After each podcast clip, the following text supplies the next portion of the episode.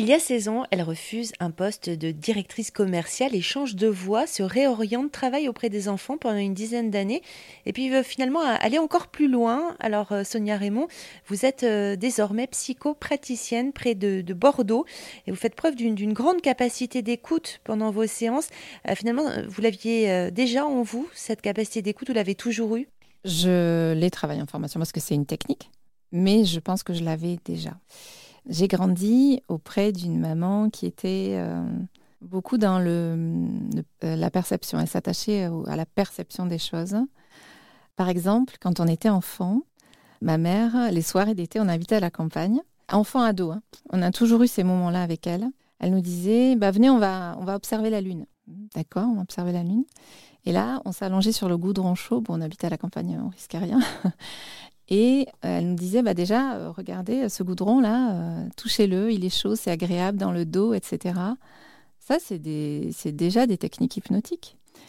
Elle nous disait, bah maintenant, regardez la Lune. Et puis, elle nous laissait observer cette Lune qu'elle, elle décrivait. Dans la Lune, elle nous décrivait le dessin d'une bohémienne qui portait un fagot de bois. Bah, il nous a fallu du temps pour la voir, cette bohémienne, mais à chaque fois qu'on faisait cet exercice, on observait cette bohémienne. Et c'était le temps qu'elle nous accordait pour parler de nous. Et sous prétexte d'observer cette bohémienne, eh bien, on parlait de nos soucis d'enfants. Et c'est une aptitude, en fait, qu'on développe après à toujours euh, écouter l'autre comme ça, lui permettre d'avoir un temps pour lui. Souvent, on allait aussi marcher dans les bois et c'était un temps où on parlait. C'était une écoute, mais c'était que pour nous, en fait. Il n'y avait rien d'autre. Et donc, je pense qu'elle nous a appris ça, naturellement. Vous êtes revenu à, ces choses de l'enfance, euh, vous étiez peut-être plus éloigné à un moment. Mm. Finalement, ça, compte, ça, joue et vous êtes revenu vers, Enfin, ses premières amours, c'est. Oui, l'essentiel, moi je dis souvent. Oui, parce que je suis partie euh, en me disant je vais faire une carrière. C'était important pour moi, j'avais besoin qu'on me reconnaisse, comme tout le monde en fait. On aime bien avoir ce regard de reconnaissance. J'étais une employée modèle hein, pour le coup. J'avais bien réussi, hein, c'était super. Euh. Mais mes patrons étaient toujours très contents de moi, j'avais des promotions. Et au bout d'un moment, on se dit mais non, en fait, c'est pas ça, je me suis trompée. Et oui, je suis revenue à ça, à l'essentiel. Mais ce regard de reconnaissance, justement, aujourd'hui, j'imagine que vous l'avez aussi autrement, parce que vous accompagnez les gens aussi. Comme tout thérapeute, je crois. Hein. on a tous un peu euh, cette envie de, oui, d'avoir euh, en face de soi quelqu'un qui arrive à résoudre ses problèmes. Parce que c'est ça la reconnaissance.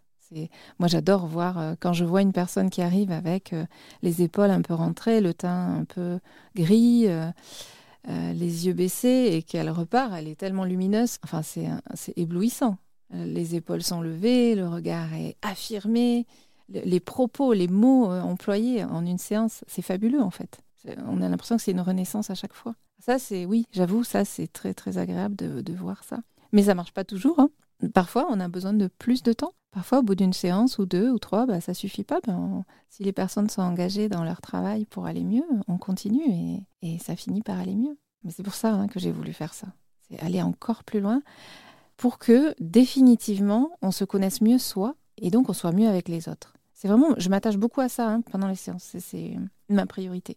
Je dis souvent quel est votre trésor qui brille à l'intérieur? Et on arrive à le trouver euh, avec euh, beaucoup de douceur parce que parfois, on aime bien ne pas trop le montrer, son trésor. Pour X raisons, on peut avoir subi des traumatismes, on peut vivre sur le moment des, choses qui font qu'on on est plutôt euh, renfermé, pas bien avec soi. Donc, on va délicatement euh, ouvrir ce coffre et découvrir ce diamant qui brille.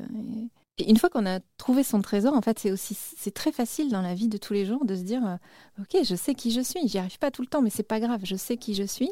Puis je continue. Et puis avec joie, avec optimisme, parce qu'il y a beaucoup de joie, il y a beaucoup de rire hein, aussi dans mes séances. c'est ça, c'est on se trouve, on sait qui on est et on peut avancer. Sonia Raymond, psychopraticienne près de Bordeaux, plus d'infos sur rzn.fr.